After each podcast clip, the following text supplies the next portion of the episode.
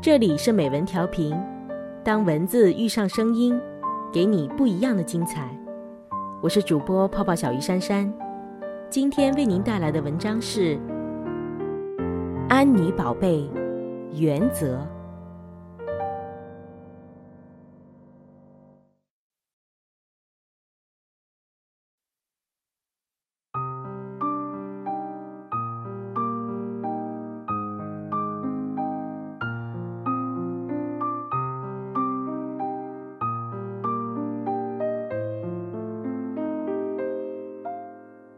年岁渐长，心智成熟，询问一些朋友的原则，有些极为可爱，比如绝不委屈自己，不让父母伤心，不穿背后印字的衣服，清楚自己的底线，不和已婚的人谈恋爱，诸如此类。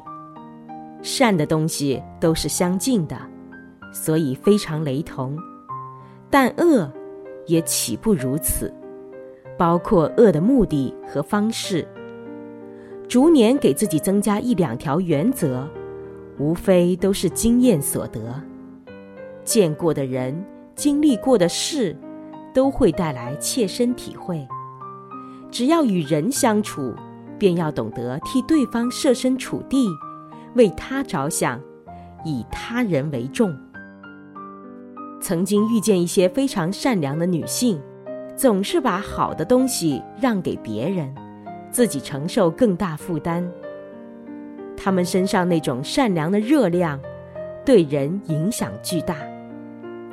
沉着应对，低调处事，做任何事情让自己不至于惭愧。这种不惭愧，是不亏待别人，不辱没自己。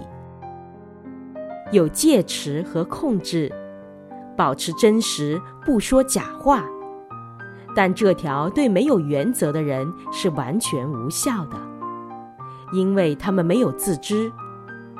是的，我觉得做一个善良、沉着、真实的人，已经是很富有。